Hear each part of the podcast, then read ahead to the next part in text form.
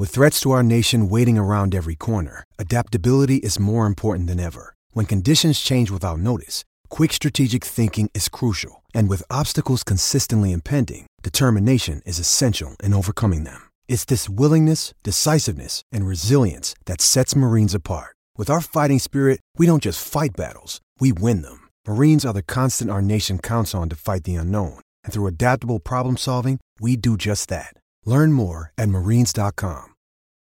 This episode is brought to you by Hyperice, the leader in advanced warm up and recovery technology.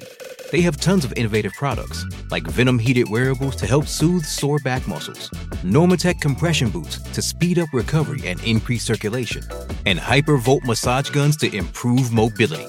Loved by athletes like Naomi Osaka and Erling Haaland. Try them yourself. Get 10% off your order with the code MOVE at hyperice.com. It's only a kick, a jump, a block. It's only a serve. It's only a tackle, a run. It's only for the fans. After all, it's only pressure. You got this. Adidas.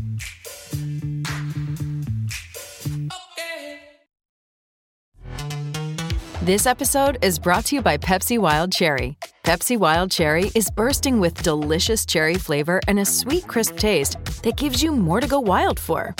Getting wild may look different these days, but whether it's opting for a solo Friday binge watch or a big night out, everyone can indulge in their wild side with Pepsi Wild Cherry.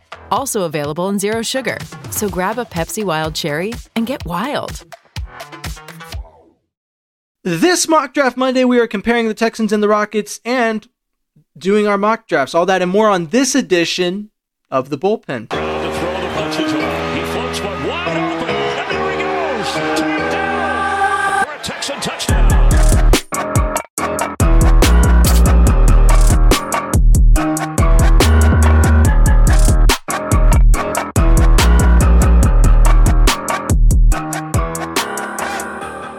Well, hello and welcome to the bullpen. I am James Roy, and as always, with me is Tom Chavarria. Tom, how are you doing this mock draft Monday? I'm good. I'm good. I just literally got done watching the NBA All Star game. It's the midway point for them. So, you know, kind of take accountability, take stock. Uh, interesting. I don't know if you saw any of the festivities with Dame Lillard and Steph and, and Sabrina Ionescu. I, wish think- I knew how to say her last name. Yeah, I, I, I, I'm bad with the two. A lot of great shooting. Um, the All Star game's a little wild. I, I definitely would not tell anyone to go watch it. I'm, I'm just a sports nerd like that. It's the worst one of the group, in my opinion. Yeah, Baseball, and there's nothing football, you can basketball. do to fix it. That really isn't. NFL made it a flag football game. What, what do you, how do you make it a flag basketball game? I mean, half court.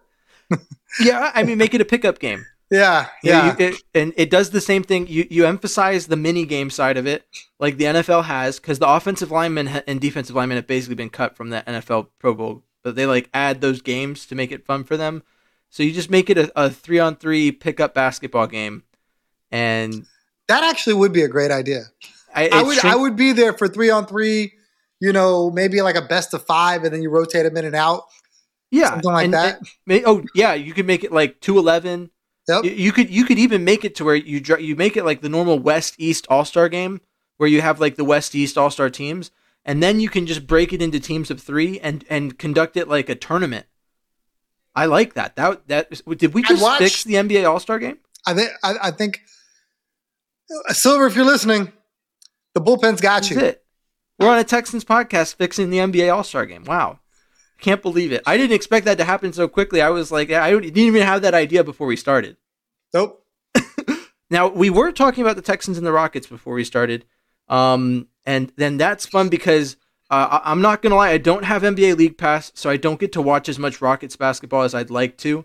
I, I keep up with the discourse o- uh, over Twitter. Tom is our resident expert. He's been watching every Rockets game all season. He bleeds red. You know, he's just. I mean, we all bleed red, but he like bleeds like Rockets red. Man, I made a big deal about the Texans colors with like the Liberty white and uh, deep steel blue, battle red. I do not know what the official name is for the Rockets colors. Uh, do you? if it's not Rockets red, they're doing it wrong. I know, that right? just- that, that alliterates. It makes sense. Yeah, that's like Luv Ya Blue. You need like like those are iconic. You know, Rockets red should be a thing. I think it should. I think it should. But we were talking, and and I'll start with this. So I think Tom made a really good point in our discussion, and that is this: the Texans and what they did with drafting in you know in the 2023 draft and what they did in the 2023 season. I feel like it's kind of disillusioned a lot of other fans, particularly Rockets fans, um, in terms of expectations for a team. And I also think the early parts of the Rockets season kind of set up fans to believe, oh, we're here, we did it. The the, the talent's here.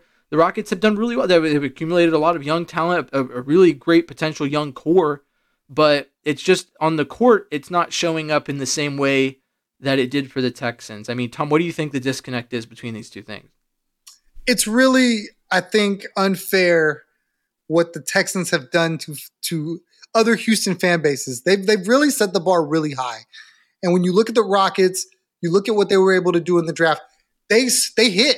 They hit on some amazing talent. They've got some, I think, generational young talent pieces that they can build around. However, I feel like the the the the disconnect is you saw CJ Stroud, you saw Tank Dell, you saw these guys take this team from three wins to the division to a playoff win, and the and the sky's the limit.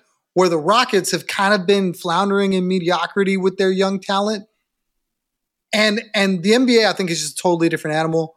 But I think you know it's it's still important to hit on your draft picks in the NBA. I think how fast that trend that correlates into wins isn't the same. Yeah, and and to get to it, uh, so in our discussion, I I point out that I think the deeper issue, right? Once again, I'm going to preface this because I don't want anyone to think that I think I'm a Rockets expert. I follow the team, um, and due to my you know you know financial and and uh, you know and the, access to the game and, and regional stuff, um, I I don't exactly watch as many Rockets games as I would like to. Just from box score watching, you and from watching Twitter, it would seem that a lot of the issue li- lies with Jalen Green. We, we've seen a lot of discourse around him, particularly as a player, and I must say, I think that Jalen Green has the potential to be an incredible NBA player, and I think that with time, he he could be one of the most important pieces on this team. But it's hard to see it right now. What do you think? Just looking at how he developed, do you think that there's any reason that Stephen Silas or like how he was handled, it was his development mismanaged in a lot of ways? I see, and and I really feel like I, I made the comparison in our conversation to Derek Stingley Jr. Derek Stingley Jr. third overall pick was was thought to be this amazing shutdown corner, and between injuries and just really, I think being in the wrong scheme, people were calling him a bust. People looked at him very differently. They did not think he had the talent. Sauce Gardner's over there doing things in New York with the Jets, and they're going, he was there. You could have had him. You chose Derek Stingley Jr. And I feel like Jalen Green is along the same lines. Jalen Green comes out, flashes potential, obviously does amazing things in the G League, gets highly drafted. But now you start to look at him, and he's starting to get coached a little differently than he was before, where it was basically like a pickup game. Stephen Silas, I think, got a really raw deal, a la some of the Texan coaches, in that he was brought in to manage a totally different situation. It was not with the idea like, hey, I want you to go win. I think that if they won, great. But I think really it was just to kind of steer the ship to get through the muck. A lot of people forget that, you know, or maybe they don't forget, but they don't talk about enough that David Culley and I, I keep struggling with the other coach. Who's the other coach I'm missing? Lo- Lovie Lovie Smith. Smith. Thank you. Who, who who needs a who needs a, a, a statue built somewhere? He- Those guys were brought in and handsomely paid to steer the ship. The Texans were in financial hell. They had tons of bad contracts. They the the the the they had players that they needed to get rid of, and I think now you see where the Texans are in a fantastic situation with the cap. They're in a fantastic situation with young players, and they're they're they're moving in the right direction. Everybody feels like they can go sign anybody in free agency. The Rockets are a year away from that. And people are like ready for them to win now because they went out and got Fred VanVleet. They went out and got Dillon Brooks and felt like, hey, with, with Ime Udoka, there's a chance that this could look a lot like DeMeco Ryans. NBA, NFL, two totally different animals. I think the NBA, there, there's just too many things that the stars are there, that 515. You've got you've got your your your guys that are gonna be there every year. It's really hard to break through that ceiling. Or the NFL, you know, Any given Sunday. any given Sunday. And um, I think that's that's something that I want to preach to all my Rocket fans is that I think if you look at the Texans a year before they got there, that's where I feel like the, the Rockets are. And they've got tons of draft capital, they've got tons of salary cap capital that they can go and do something at a third max player. And I think that's something that that, you know, in two years, we may be talking about one of the best sports cities in all of America because the Astros are still the Astros. The Texans are where the Texans are going, and the Rockets could be right there. And oh, don't forget the Dynamo are also very good as well. I don't want to leave my soccer guys out. Big, huge Dynamo fan as well. I don't know. With recent news about Franco Escobar, I don't know if I'm ready to talk about the. The GM came out, kiboshed all that on Twitter about an hour ago. oh yeah, no, that was um Asher. What's this? Yeah, he came out. Okay. Yeah. Yeah. It's still, still uh, the injuries. A lot going on with the Dynamo. I'm hopeful. I'm hopeful. That's for sure. But I think that you speak to the point that I think in my mind, having watched. So obviously, I entered the world when the Rockets won their last championship. For those of you who don't know, um, literally happening in parallel with that. So that that that success, I I just was missed it like a you know trains passing in the night. Uh, but most of what I know for Rockets basketball is is the James Harden years, where you know James Harden is the superstar, and then there's other good players, other role players, other roster built to succeed with James Harden playing Harden ball and everyone else stepping up. I mean, even with, with Chris Paul, two superstars, you know, stepping up and playing really good basketball and contending. And then we get what we have now with the Rockets, which is really great developmental pieces, really, you know, some great players that could be really good. Um, but there's just a lack of a superstar.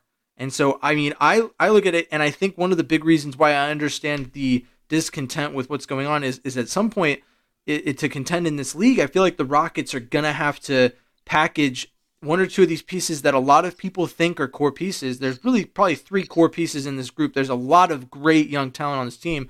But at some point, you have to package that and these draft picks, which, by the way, as time passes, are getting fewer from Brooklyn, uh, to to go and pursue a, a game changing all star player. That or you draft one, and I, I I'm telling you, playing the lottery, literally, quite literally playing the lottery, is what you are doing when you when you try and hope and pray. I, I'd say that two of the better players the Rockets have acquired in in the draft have come after pick 15. I'd say three of them: Tari Eason, Cam Whitmore, and Alperen Sengun all came outside the top ten uh, later in the draft. And so the the bet of like, oh well, Brooklyn's picks are gonna be top five. It's like, yeah, but how many top five picks in the last few years like were guaranteed stone cold stunners, like superstars, just outright great players. And so you get that guarantee when you package all that stuff and sell that potential to someone else for something that's ready to win right now. So I, I mean, that's where I'm at with it. I mean, what do you think about that train of thought? I think that in the NBA, it's it's a little different. I think every year somebody gets their hand on a guy that maybe fell two or three spots or something like that, and he becomes a stud. I mean, it, it, and then you have guys that that it takes them a couple years to get there. So the NBA, I think, is, is, is little apples to oranges with the NFL. By your logic, the Texans should trade the number one pick that they have this year to try to go The get. NFL and the NBA aren't the same thing. I know that's my point. So that's why I can't I can't put those two together. I still think they can go out and draft young talent. I still think they can, like you said, they could trade trade it if they see fit. For me, I think that right now with the core that they have, I really feel good about Ime Udoka getting year two. Everybody forgets this is year one because he's just such a steady hand, such a calm influence. You see him; he, he's everything advertised about Ime's ability to coach 100%. I think he's a great head coach, and I think he will have these guys. I think they have their star in Alperen Sengun. I believe he is a budding star, a la, a la uh, Jokic, like like they talk about. And then you look at some of the some of the talent that we've talked about with Cam Whitmore and and Amen Thompson. I think they can obviously be there. Where the thing with Jalen Green is that I think like Derek Stingley Jr., I think like Kenyon Green, I think it's too early to write the book.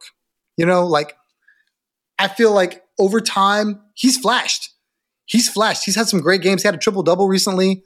So to say that Jalen Green can't be part of this core, a la Kenyon Green, who some people are ready to be done with, I think that that's just something you got to let cook. Kenyon Green, another young guy, another guy that's, that's just barely old enough to buy a drink. And when you have that, it's kind of like maybe I should pump the. What was I doing at 21? I definitely wasn't trying to lead a franchise, you know. So yeah, no, I agree. I mean, I I looked today and I saw something that showed that Patrick Mahomes was born in September of '95, which is after I was born. I'm older than Patrick Mahomes, and so I, I have to. When I was younger, I was always like, those guys are so you know up there. They're they're past me in age. I couldn't imagine what they're going through, and now I can. I lived it, and so I have to go back and I have to to have that grace. Every time that someone talks about Alperen Sengun's age, I'm like baffled at how young he is and how much he has done in in the NBA already. Granted, some people might not. I, I don't. It depends on who you are. I think what he's done has been incredibly impressive. I, I the only jersey I've bought recently is Alperen Sengun's jersey because I that's a guy that I can get behind. But I so I think there's just a lot of parallels between these young teams, but there's just different results. The last thing I'll say is that I the comparison between the two different drafts, like the NFL draft, the Texans are picking 23, and I have full confidence they'll find a starter at 23.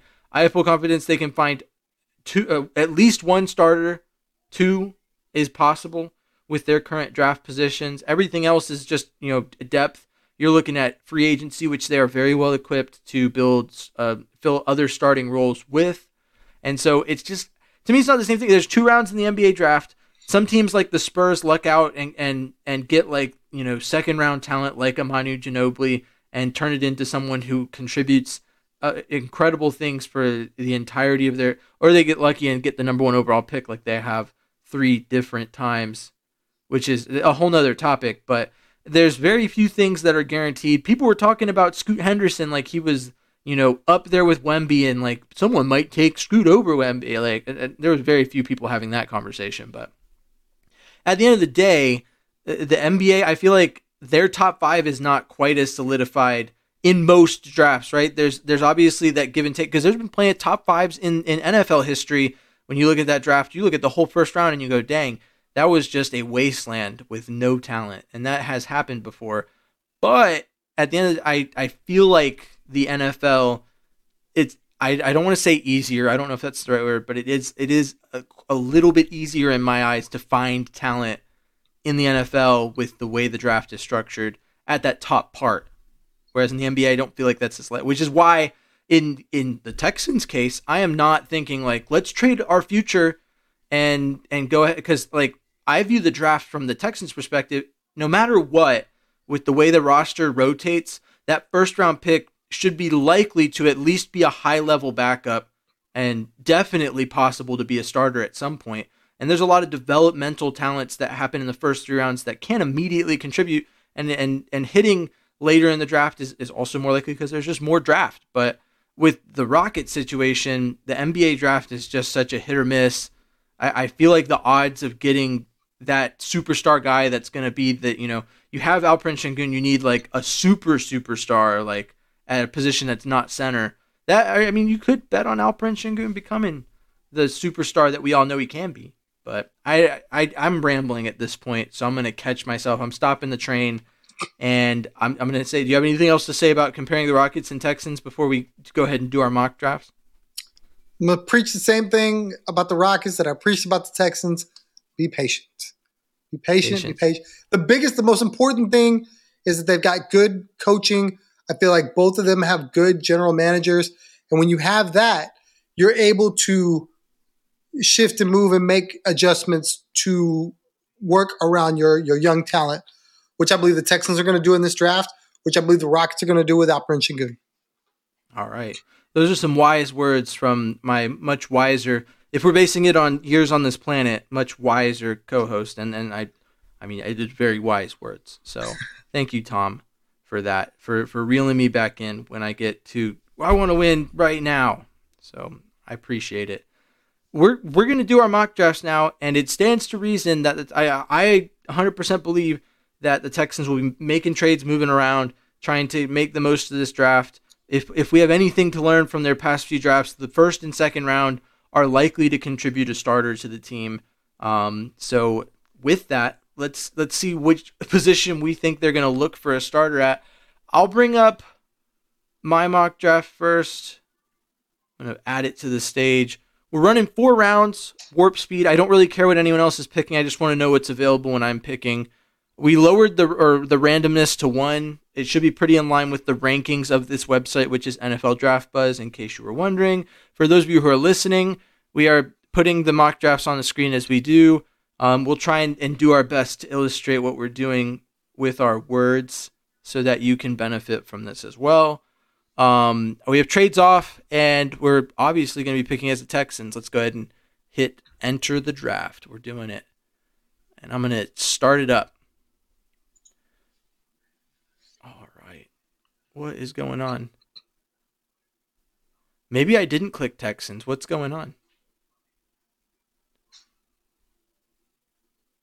I think I made a mistake. I think I didn't actually pick the Texans. That's insane. All right. Sorry, guys, technical difficulties, but we're back. I'm going to go ahead and start it up. All right. Here we are. I am now at my pick. Now, I've I've recently sort of had I don't want to say a change of heart um cuz I've always to some extent kind of believed that the Texans could use their first round pick on a wide receiver. There's uh, there's variance on that. Some people believe the defense needs more help. Um, I've been a guy who generally on my mock drafts has put a cornerback. I think that the departure of Steven Nelson um, leads me to believe that the best position the Texans can approach, depending on who's available, um, and and looking at it a lot, there's been a lot of talk around Nate Wiggins out of Clemson, who went 16th overall in this particular mock draft, um, being a guy who could fall. That would be a good pick. Um, and Kamari Lassiter is the guy who is available right now um, but I'm going to go receiver with this pick just because that's what I'm interested in displaying this week. Um, Keon Coleman is there, and so is Troy Franklin. Keon Coleman's always been a favorite of mine, but in the interest of what I've been seeing on Texans Twitter and from a lot of draft experts, I'm going to be looking at uh, Brian Thomas Jr. out of LSU, 6'4, outside wide receiver. Um, kind of gives that flexibility. It, some people will tell you that that pigeonholes Tank Dell into the inside uh, role or the slot role. I would say, based off the Texans' tendency to use two routes and just understanding how Bobby Slowik conducts the offense, that there could very well be situations where one of Brian Thomas or Tank Dell will be on the sideline catching a breath while he runs the play with two outside receivers or however he's going to do it. I, I do think that it's important to give CJ Stroud his weapons. And so I, I'm going to lock in my pick of Brian Thomas Jr. This is the Let's make sure CJ can cook approach. Tom, what do you got for me? We're going to switch over to yours. I've basically got a similar situation. Obviously, the top available on the board is Bo Nix, but we're not doing that because quarterback is not an issue. Keon Coleman is there. I really think the Texans are going to take the best available guy. I feel like Keon Coleman has flashed. I think people are talking about this guy. And I would imagine with a good combine, it's only going to get louder. So I'm going to lock in Keon Coleman. I am intrigued by Jordan Morgan there, the offensive tackle out of Oregon. I mean, sorry, Oregon, Arizona. I apologize. I don't know that you can ever have enough offensive linemen with the Houston Texans after this season because they literally played musical chairs on the entire offensive line all season long. However, I do believe weapons are going to be the thing. Uh, Kamari Lassiter is there, the corner from Georgia. Everybody knows the SEC is big on defense. So that could be intriguing depending on what happens in free agency. Um, but I'm going to stick with the highest highest rated, highest available, best available pick in Keon Coleman. Yeah, I that's that's I mean it's a good pickup. I mean I went wide receiver. That was easily a player I could have seen getting picked. There are a lot of mock drafts coming out from expert, and and this is as we said at the beginning of this whole mock draft Monday, you know, pursuit. It's really early to be conducting them. We don't really know a lot about what the Texans are doing roster build wise. Um, we haven't seen any re-signings yet or anyone that would lead us to believe that the Texans, you know, would be going in, in any direction. So we're just going and having fun with this. But a lot of experts, I, or not a lot of experts, but I've seen some like Lance Zierlein drop Keon Coleman out of the first round entirely, and with with seven receivers coming off the board, which is an interesting development to me. Um, given, I mean, I'm not an expert, but from what I saw from Keon Coleman in college, watching him play with Jordan Travis, I think that he'd pair really well with C.J. Stroud. And I, would also like to point out that to this point, I believe Tom has taken Keon Coleman with his first round pick every mock draft Monday that we've had so far. So I'm speaking it into existence. I think that guy could be a stud. I just thought it was worth mentioning. Tom is 100% on the Keon Coleman train, but I don't. I don't hate the pick. I don't hate the pick. I, it's a similar build to Brian Thomas. I think they're both they're, both would fill similar roles, so I have no problem with it. Um, as far as my board goes, I don't really understand what the randomness is supposed to do and we changed the setting and now I'm looking at it and I don't fully understand what I'm looking at because it looks like there's players that would normally be here that are not, like a T'Vondre Sweat, um, and and so on. Jonathan Brooks is literally the most recent guy off the board. Um, as someone who believes the Texans should sign Saquon Barkley in free agency, I probably wouldn't pursue a running back this early, anyways. Um, I'm looking and I'm seeing there's a safety, defensive tackle.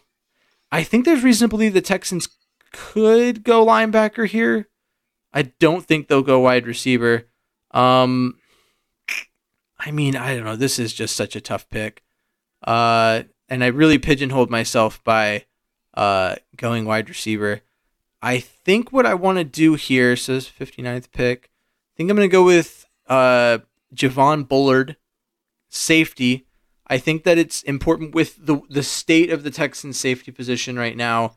This is like a high potential replacement for Jimmy Ward, um, either this season or next, depending on Jimmy Ward's health. And so you, this is like them taking a bet on a guy who is likely not going to be a starter, but has that potential. And it's the same round that Jalen Pitre was taken in. Who knows? For all intents and purposes, he could fit in where Jalen Pitre fits. But that's that's where I intend to go with this pick. And we'll go right back to Tom's draft. Tom, what do you got on the board? Mine looks like yours right now. And um, for me, when I look at the board and I look what's available, I kind of do feel kind of like you did to begin with that linebacker could be the way they the Texans go. You look at the current linebacking situation: Denzel Perryman, free agent; Blake Cashman, free agent; somebody could come out and offer both of those guys a ton of money. The Texans may want to move on from one or both of them. Um, although I love Blake Cashman, I hope they bring him back. Uh, so Jeremiah Trotter Jr., obviously the pedigree there with the name, you know, played at Clemson. He's he's he's highly ranked. I think it would be right on par with where they're supposed to be.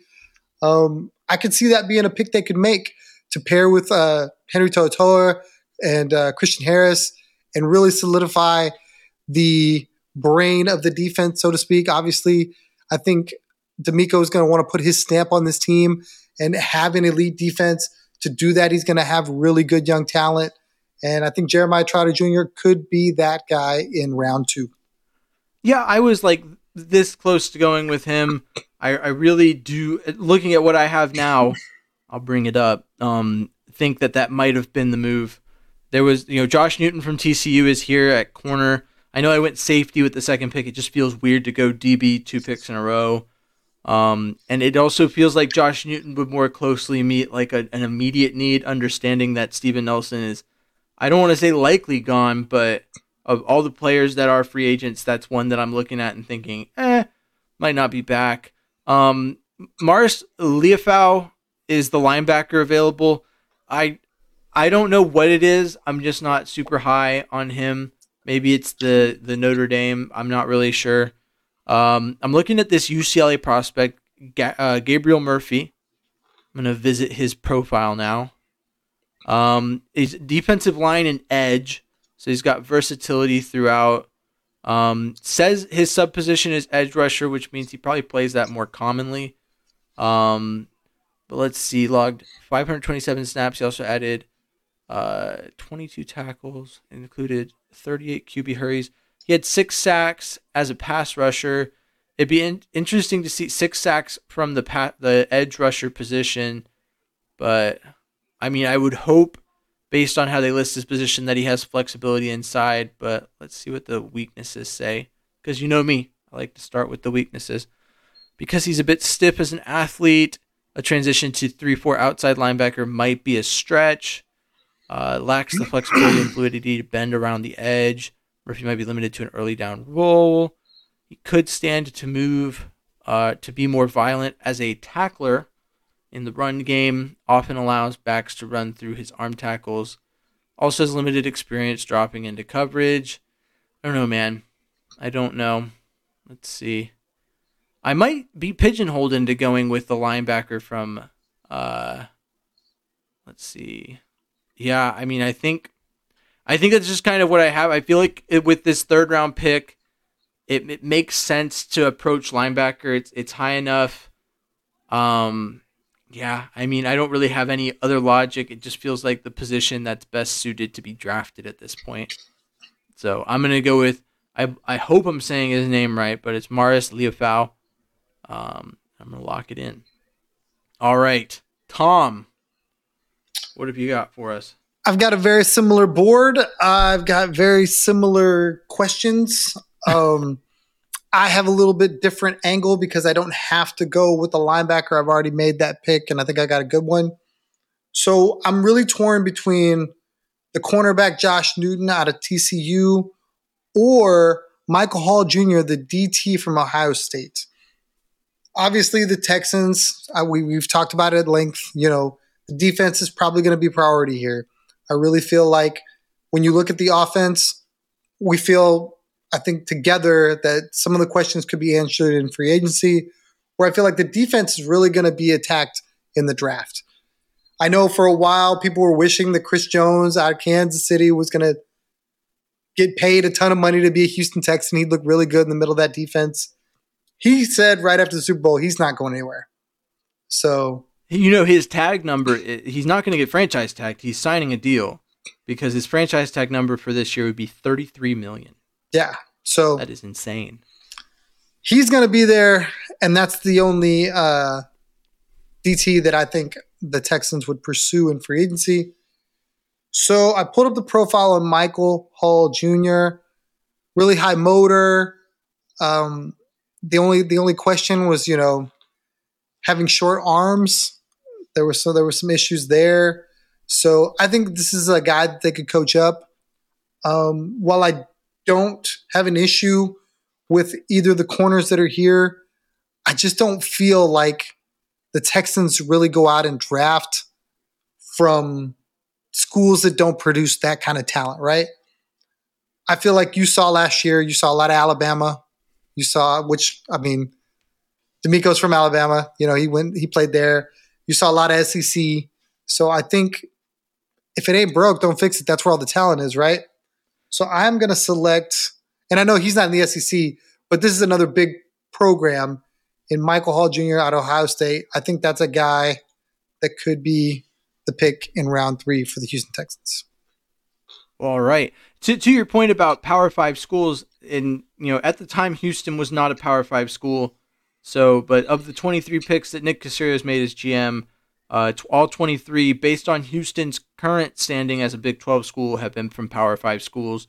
You would say 22 out of 23 if you if you want to look at what was happening at the time.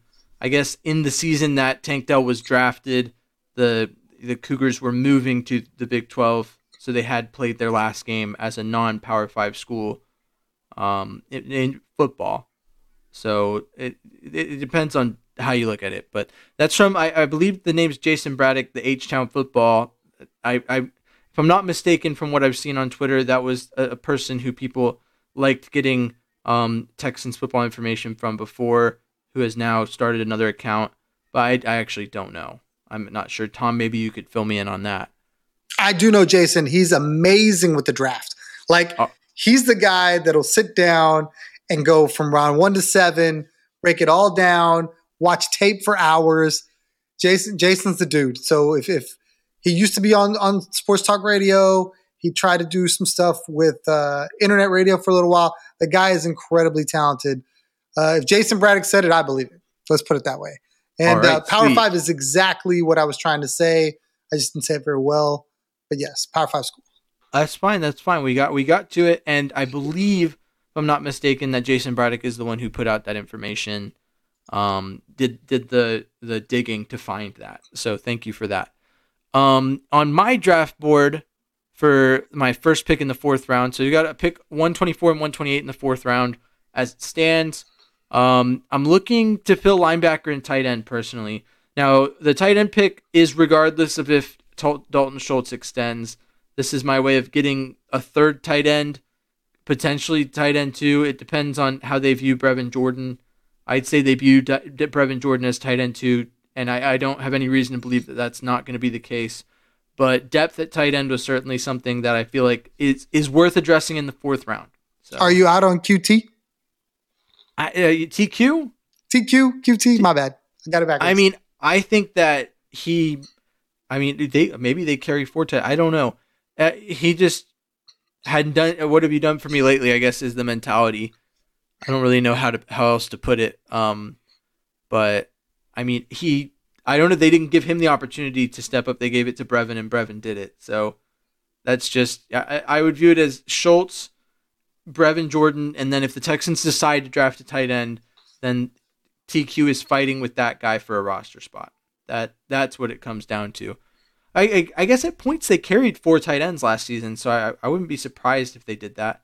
Since technically the third tight end, I I don't want to say it's technically a starting spot. It's not. I mean, but if they run tight end heavy sets, they're gonna want to make sure they have the guys there to handle that. But for this first pick, so Tommy Eichenberg shows up as higher, but I think I'm gonna. Oh wait, sorry, no, I took a linebacker last round. Sorry, lost track of myself there for a second. I don't think you'd um, be wrong in taking two linebackers. Yeah, nothing wrong with it, but it's not exactly what I want to do. Um, good grief! Now I, I've I've gone and lost the plot, and I and I don't I see. I I'm gonna be honest with you. I don't like my mock draft today. I'm gonna finish it out, but I I made some bad decisions early on. Um, I told you that I wasn't gonna pursue a running back, but we're in the fourth round now. So what I think I'm gonna do here is I'm gonna take Marshawn Lloyd out of USC as the um, understanding that they may or may not bring back Singletary. Um, Dameon Pierce, the only guy on the roster. You know, you get some good value here. Oh, I guess I'll check his profile first. Let me see. 5'9, 217. Just like a dual roll back. Can catch passes, can go ahead and run. You know, just a dual role guy. Um, let's see. Um, oh, so he was at USC and then transferred to USC. And it's funny because I lived in South Carolina for a bit and I grew up, you know, obviously a Texas fan. So to me, USC was always U- University of Southern California. And then I was in Sou- South Carolina and people would say to me, Oh, did you catch the USC game? And I'm like, Why does anyone on the East Coast care about a West Coast football game? And they're like, No, the University of South Carolina. So interesting that he transferred between those two schools. Um, it seems like a lot of his weaknesses are in terms of run block or in terms of blocking. So as as a potential role player back, I'm not super concerned. I'm gonna go ahead and, and make the pick. Marshawn Lloyd out of USC. All right. Tom. So where you hate your draft, I absolutely love mine. I think I'm set up pretty well. I feel like corner is the next place I'd like to target. I've got three corners that I can choose from. I've got uh, DJ James out of Auburn. He seems like he he uh, I guess he's fallen a little bit based on based on grades. He's the best available. Also have Chris Abrams Drain, which I think we've talked about in previous mocks. uh, Yeah. cornerback out of Missouri. Jarrian Jones out of Florida State, another Power Five school. Uh, at this point, I'm just going to take best available. I want to preface before I make this pick. In no sense do I think the Texans take both four rounders. I think something happens with one of these. 100%, 100%. Go up, go down, something. No way do I feel like they take both four rounds. I could be wrong, but I feel like this this these two picks, one of them will not be made by the Texans for the Texans. I'd, I'd bet money on it. I mean, the odds are probably insane. There's not much profit to be made on that bet because the betting odds are probably incredibly in favor of the Texans making a trade. But I, we're not making trades in our mock drafts because we're not living in reality, I guess. Um, but you're going best player available. Got it. Well, I'm back uh, here at pick 128, and so I know what pick I'm gonna make here. It's tight end. I'm going to Theo Johnson, which is not currently he's not currently per rankings the best tight end available, but I like what he did at the Senior Bowl, so I'm I'm going with him. Um, I'll bring up his profile briefly. So 6'6", 257, um, is is an inline multi multi role tight end. Um, rate rates pretty all right in most categories. Um, I would say so. His weaknesses he'll be coming to the NFL from a wide open spread offense um, in which Johnson ran a limited route tree. So that's one thing he's got going against him. Uh, he's a work in progress as a blocker, often playing too high and getting overpowered. I think that his size is is something that that can be coached up. So it's a fourth round pick. We're not looking for a refined and finished product at this point. Um, and then lacks the bulk strength to lock on and control defensive linemen. Um, lower body strength limits his inline blocking. Um, this uh, once again it is the pick regardless of if uh, Dalton Schultz is signed back again or not. I will tell you that if Dalton Schultz is signed back, one of them is going to have to get better at blocking. That's for sure. But I'm going to go ahead and lo- lock it in. I'm going with Theo Johnson. All right. Let's take a look, Tom, at your last pick of the draft. So here I had a couple different ways that I could go that I felt good about. Uh, I thought about addressing the offensive line. I think, can, like I said earlier, you can never have enough offensive linemen. Um, clearly, there's going to be some movement there. Obviously, I believe they believe Kenyon Green will be able to step into that line, but you're just going to need extra guys. The other move I could make was safety. I looked at Sione Vaki out of Utah. Didn't like what I saw. Sounded a lot like Jalen Pitre, a hitter, but could get lost in coverage a little bit. So I really don't want to go that way. So I'm just going to go look at offensive line and see what I can get, get away with here. Um, you've got some centers, you've got guards. I think guard makes a lot of sense unless you can get a center that can play guard. Um, Ladarius Henderson out of Michigan, Power Five school. We like that. Um, I don't know that any one of these guys that I pick will be a Texan. I just I, I feel like it'd be like a fifth, sixth, seventh round thing. But for the sake of you know condensing our draft, I do believe they will address the offensive line in the draft. So I'm going to take uh, Javion Cohen out of Florida. Again, maybe maybe it's just the Power Five schoolness. I didn't want a center. They've already got a guy that can play center in uh, Juice Scruggs. I think they draft him to be that guy. Maybe they take depth. Maybe one of these guys can play both. That would change that. But for me, I'm going to take this guard because guard is definitely a position that kind of could use some added beef, I guess. Could use another body. Give me a guard. right. I mean, I agree with you. I think that there's reason to believe that the Texans will, I'd say fourth round or later, pick up a lineman, try and address that. Um, eh, we've had this discussion before, but I mean, my stance on the Texans fixing the run game is the source of the conversation. But uh, a lot of people will tell you that the O line was a big part of the problem.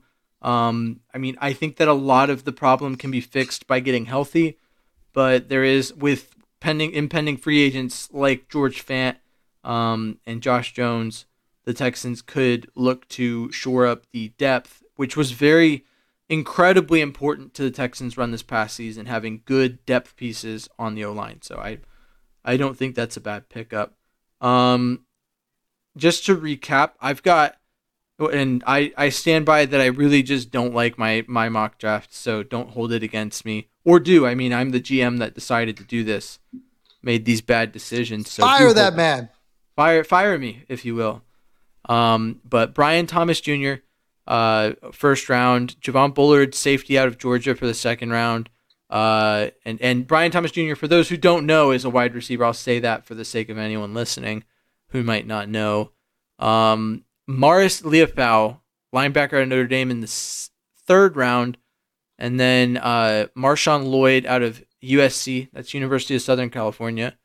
Um, running back, it's going to be fourth round, pick 124. And then fourth round, pick 128, Theo Johnson, tight end, Penn State. I do like a lot of those picks. I just think that it's just the first pick and the last pick that I made I really like. And the three in the middle, I'm just, I don't know. I didn't make a mock draft that I like. But to speak to your point about getting any of these picks right, this is the the fun part of this year for me is the Texans being and I'm going to pull up your mock draft real quick so you can recap it, but um, the Texans being in a position where like last year it felt like okay, we we pretty much know what the Texans are going to do. They did shock us with that trade and stuff, but like the number 2 pick went about as expected, right? There was some debate on who the Texans should take if available, but when as soon as Bryce Young came off the board, there was a lot of certainty the Texans were going with C.J. Stroud. Um, as much as some people, you know, I, I had mock drafts where I put Will Anderson Jr. at the number two pick. That you know that was that was something that was being floated, but I think the consensus in the league was that C.J. Stroud was going to get picked. Whereas number twenty three, that it's all over the place. I don't think anyone knows what the Texans are going to do with this pick. And so I would be happy to just get that pick right. If I never get any other pick right in a mock draft, I'd be incredibly excited to see the Texans pick whoever I think they're going to pick when I drop my final mock draft uh, at, at 23, if they stay at 23, which is another moving piece. But Tom, you, you had, I, I'm sorry, I can't really read yours because my screen's a little smaller, but if you could just recap what you got. Absolutely. Uh, I feel like all of these players could be Texans. I feel like this is a potential look into what Nick Caserio and DeMeco Ryans want to do. At least I hope. For me, if if for nothing else, I hope I nail the positions correct. They take a wide receiver, whether it's uh, Brian Thomas Jr. or Keon Coleman at 23. I'll be thrilled because I was in lockstep with them. If they take a linebacker in round, you know, two, I'll feel really good about it, even though it's not Jeremiah Trotter. So they may have better scouting than NFL draft buzz or whatever that says this guy over that guy. Um, but I like what I have. I have Keon Coleman, the wide receiver out of Florida State. I've seen some tape on him. He looks like he could be a stud. I I wonder if he'll be there. Obviously, combines do things, crazy things. You get guys that weren't first round picks that become first round picks. You get guys that were fringe uh, first round picks that become lottery picks. So it just depends. Uh, round two, Jeremiah Trotter Jr. I went with the name, the the, the pedigree. Obviously, he's at Power Five school. Um, his dad was a monster, so I don't doubt that there's a little bit of that dog in him. Round three, Michael Hall Jr., the DT out of Ohio State. Obviously, uh, Ohio State, CJ Stroud, maybe they know each other. Maybe maybe that'll be one of those things where it's like he got one of his guys, you know? I think that would only be a good thing. I think it, you've seen in the league, you get guys together from schools and then they just play that much better. They're they're just more in it for them each other. They play for each other. Uh, round four, again, I don't believe that the Texans will make both of these picks, but if they do, I could see them going DJ James, the corner out of Auburn, and I could see them taking a offensive lineman of some sorts. I have Javion Cohen here, the guard out of Miami, because guard I think is probably the weakness of the offensive line. I believe the tackles are set. I believe because we don't know what's going to happen at right tackle. We think we know what's going to happen at right tackle, and uh, we'll just have to see how that plays out. And then that would open up a needed guard, and this could be somebody who could fight for one of those positions with Kenyon Green. Well, all right. That has been our mock drafts. I, I think that I, I like Tom's mock draft a little more than mine. I mean, I but thank God I'm not the GM of the Texans, man. I, I don't know. I feel like it all went wrong when I went safety with the number two pick. I should have gone. Uh, I think I, I feel like I should have looked for the next available D tackle, and then I could have gone uh, cornerback in the in the third, and then I either way I felt like my fourth round pick at running back was uh, that was I think gonna be it, just based off who was available. Maybe I could have gone O line there. Who knows? But uh, yeah, I mean, I actually, you know what? If I didn't go linebacker in the third, I was to go linebacker in the fourth. So that I, those are the ways I would have fixed it. But uh, overall, not the worst possible draft. Just not, not. I don't want people to think that I think that who there's um someone who tweets it out every day. They're like, I am the 2024 executive of the year on Twitter, and they put out a mock draft, and I'm like, I don't know, man, maybe. I, I don't know. I literally don't know. That's not a knock on him. I'm just looking at the mock draft. Like I could never have that confidence. I'm I in my mock draft at this point in the off season. But you'll hear me talk about my mock drafts a little more highly when when we've got a little more knowledge on what the Texans are doing in free agency. But Tom, do you have anything uh, anything else to add before we bring this to a close? No, not really. I, I just really looking forward to the free agency period so we can start to understand, you know, what holes are, if any, are available for the Texans. And then I think that'll kind of like set the tone for our mocks a little better to be able to kind of identify exactly what Nick and DeMeco could be looking for in these rounds of the draft so that we can give you a better product. Yeah. All right. Well, thank you for listening. I have been James Roy, and you can find me on social media at N1 Texans fan. That is also the easiest way to find the YouTube channel. Tom is at Third Coast Tom on Twitter and on Instagram. It's it's TC Tom one. TC, TC Tom, Tom one. one on Instagram. He'll probably accept your follow request. He's still on private, but it's okay. I understand it. I understand it.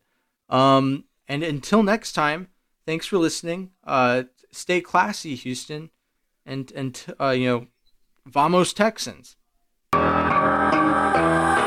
Thanks for tuning into The Bullpen, a Texans podcast, part of the Fans First Sports Network. Please like, comment, subscribe, and follow along for more Texans talk from The Bullpen.